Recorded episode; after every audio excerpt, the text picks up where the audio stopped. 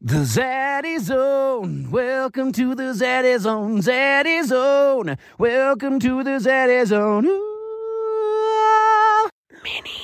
I want to talk a bit about immunity um, because you've written this book, The Immunity Fix, and around the same time every year, I get the flu or I get the cold. Um, I want to know what the, and it's usually obviously coming into winter, which I think would be the seasonal time. What is the best way to avoid getting sick year after year? Because I think a lot of people are the same. They get sick once a year, and that's the time that they get. Okay, so you can't like technically avoid it unless you live in a bubble. So you're gonna get you're gonna get inoculated with the virus or with whatever. It's how you respond to it that matters. And that is determined by your nutritional status. And then, of course, certain supplements have been shown in clinical studies to have benefit. So, N acetylcysteine has been shown to reduce influenza like illness by about 30 to 50%. Um, medicinal mushrooms like reishi, maitake, those things also have similar evidence as well. Things like glycine and glutathione. Glycine is an amino acid required for glutathione synthesis, which is an antioxidant, has been shown to have benefits. And even um, bovine colostrum, the mother's first milk, which contains lactoferrin, has been as evidence too for helping with you know colds and things like that. Amazing. So those things there, you know, uh, that you all mentioned, they're things to take when you get sick. Correct. There doesn't seem to be any harm for at least you know well quality medicinal mushrooms. Um, some of the studies have lasted six months to 12 months. Um, and actually, N- N-acetylcysteine in the clinical study was started just prior to the cold and flu season, and they continued it for six months. So it wasn't like, okay, I got sick and this is an acute. This was actually started just before the cold and flu symptom. But elderberry is sort of something that's like a short term if you get sick does have four clinical studies showing that it reduces the duration and the uh, basically the severity of both the, the influenza and the common cold got it so those are things to take once you do get sick and then what are you you know and you said like you kind of mentioned like where you're at when you do get sick nutritionally and metabolically uh, yes. what what can you do to be most ready like you know you're going to go out into the world you're not going to live in a bubble you're going to see people someone's going to have something. You're probably going to get it. Uh, how to best be best prepared for that moment? If I had to like pick certain nutrients from top to bottom, vitamin D is up there, magnesium, zinc, selenium, vitamin C. Those those are like your top dogs. Copper is important too, but really every nutrient. I mean, B1, all the B vitamins, they do contribute to your nutritional status and your immune status as well. Vitamin A, vitamin D, which is in cod liver oil uh, so I do take cod liver oil to try and boost my vitamin A and, and vitamin D um, intake. You can't just rely on sunlight. I mean, I do love sun and I love getting morning sunlight to set my circadian rhythms and this and that, but you can't always rely on it for a nutrient status to be optimized. Yeah, so that's what you're mentioning. The cod liver oil essentially will help your body get more vitamin D, whether you're getting a lot of sun or not, or it'll help that vitamin D from the sun to actually get into your system? It, so if it's you got to check the bottle because not all cod livers will have a decent amount of vitamin D, but um, I know for a fact Rosita, Rosita cod liver oil does have a good amount of vitamin D in it. Got it. Okay. Well, yeah, cod liver oil seems like a. a my mum was a nurse in the seventies, and so when we were kids, whenever you were sick, it was vitamin C and cod liver oil. And it was it was that even when you weren't sick, like it was just every every day vitamin yeah vitamin C and cod liver oil. So like some of these old things they make sense and they're tried and they're tried and tested by the science, which is good. Um, uh, yeah, so let's talk about what not to eat, especially for the immune of the immune system. I mean, I think that part of perhaps the seasonal cold and flu would be the fact that we're all getting together, we're partying, we're drinking, we're eating sugar, we're eating fried foods. Would you say that that's correct? Well, yeah, that in regards to that's correct that those type of foods are hurting your immune system 100%. Alcohol damages the intestine, reduces your ability to absorb nutrients, actually reduces your ability to activate nutrients as well and flushes nutrients out of your system. Um, which is why this is interesting just a just a one day binge on alcohol has been shown to actually cause Wernicke's encephalopathy if you overdo it, which is a severe vitamin B1 deficiency and can kill you. So you got to be really careful with alcohol. It's, it's, probably the biggest nutrient depleter you can do if you overdo it. Omega 6 seed oils, which damage the intestine, increase inflammation. And we got to look at nutrient status not just from like an intake perspective. Like if a substance is causing your body to be inflamed, then the burn rate for those nutrients dramatically goes up. Um, if you eat a lot of refined carbs, your need for certain nutrients like magnesium, like thiamine, which is B1, all go up. So it's really just avoiding the processed junk and just eating the whole foods that we used to consume over the last 2.4 million years. Yeah. The omega 6 oils that you mentioned, which which are they? Could you go through a list of them? Because I get people all the time when I say vegetable oil going, wait, coconut oil, wait, all olive oil. Right. Could you just specify which of those are? Yeah. So the the the oils that you typically want to avoid, especially for cooking, is corn oil, safflower, sunflower, sesame, peanut oil, uh, rice bran, grape seed. Those are the omega 6 seed oils. The oils that are okay to cook with are extra virgin olive oil, coconut oil, butter, ghee, things like that. And those bad oils that you mentioned, what is the problem with cooking with them? Is it does it make it carcinogenic heating it up? Yeah, heating up those, they have a lot of double bonds, which are very susceptible to oxidation when you cook them. And so you form what's called lipid hydroperoxides and aldehydes, which are carcinogenic. Even breathing them in is carcinogenic. I mean, if you have ever gone through like fast food and just smelling it, you can like you can like smell the carcinogens coming off of that deep fried food. well, I never knew that that, that was carcinogens. Yeah. That's carcinogens? Yeah, it is. Wow how do we use salt to stay hydrated? What's the best way? Well, usually, I mean, how I typically think of this is animals, they don't track, they don't have any type of tracker. They use their brains. When they have a craving, they go out, find salt via salt lick, and they consume till satiation. And, and we have the same uh, salt thermostat in the brain.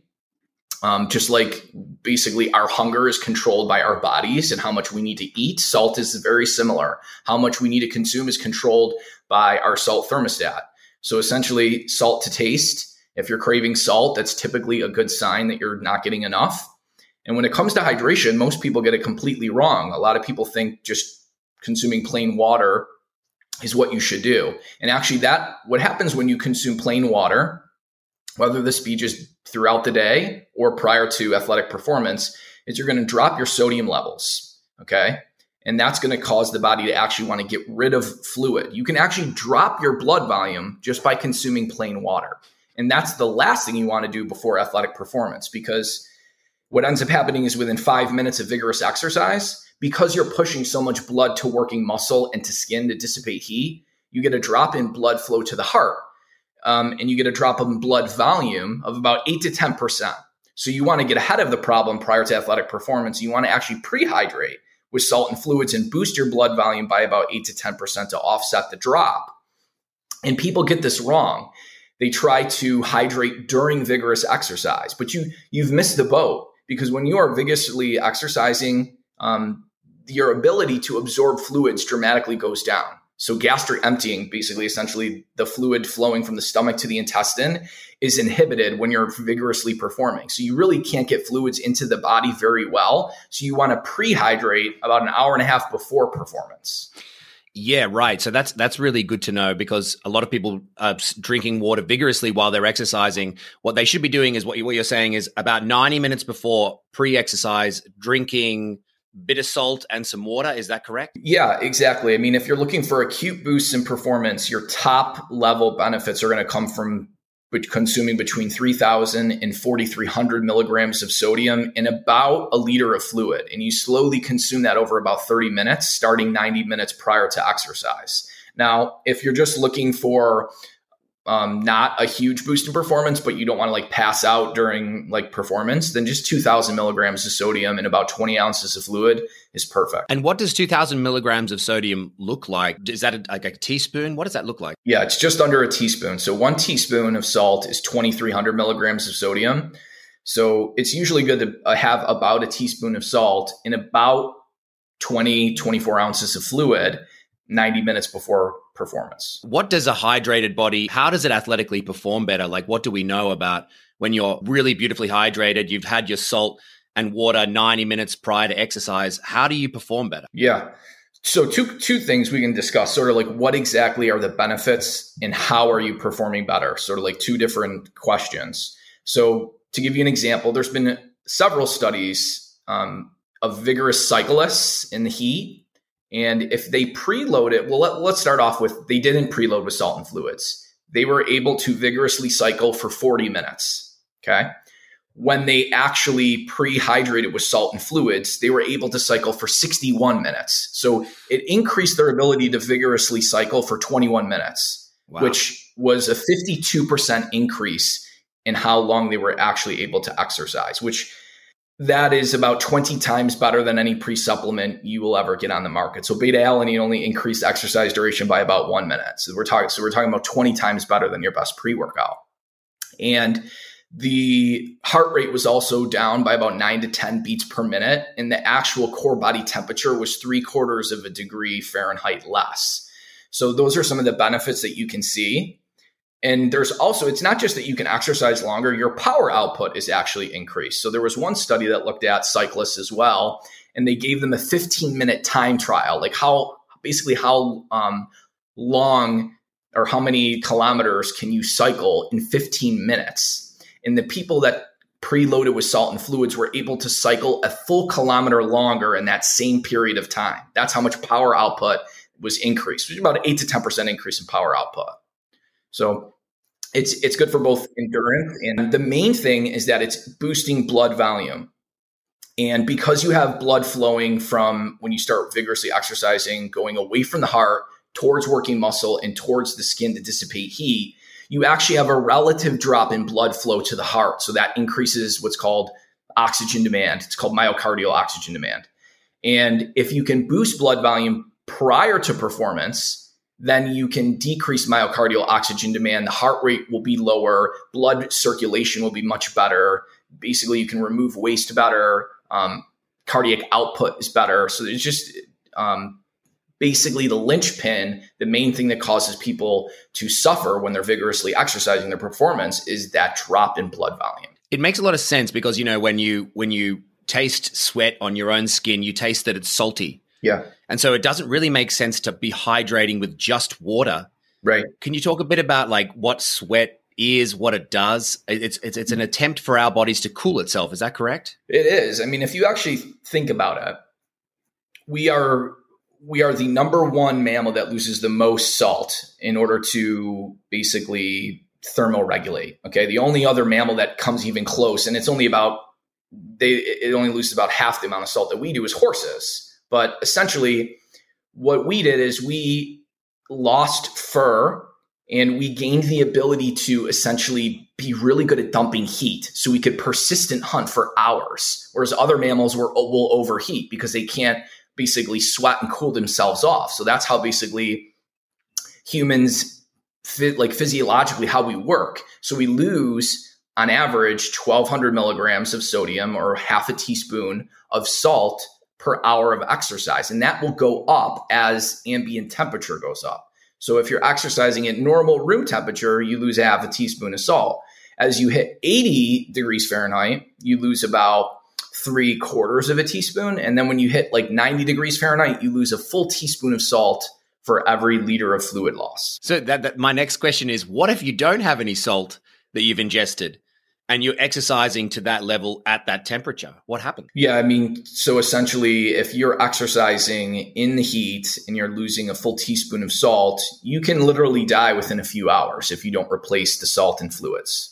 And and is, is that salt zapped from somewhere else? Is the body like trying to get salt no matter what it can do? Does it yes. Yeah.